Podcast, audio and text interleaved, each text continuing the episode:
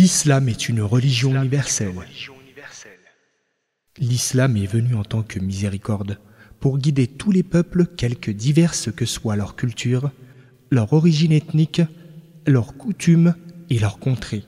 En effet, Allah a dit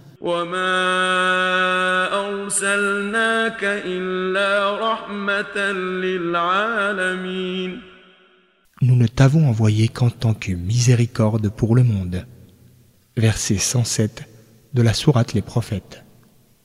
C'est pourquoi l'islam respecte les coutumes et traditions des peuples et n'impose pas aux convertis musulmans de les abandonner, sauf si elles contredisent un point de la loi islamique, et dans ce cas, tout usage qui va à l'encontre de l'islam doit être changé pour un autre qui n'entre pas en contradiction avec lui, car Allah qui ordonne une chose ou interdit une autre est le très savant, le très connaisseur, exalté et glorifié soit-il.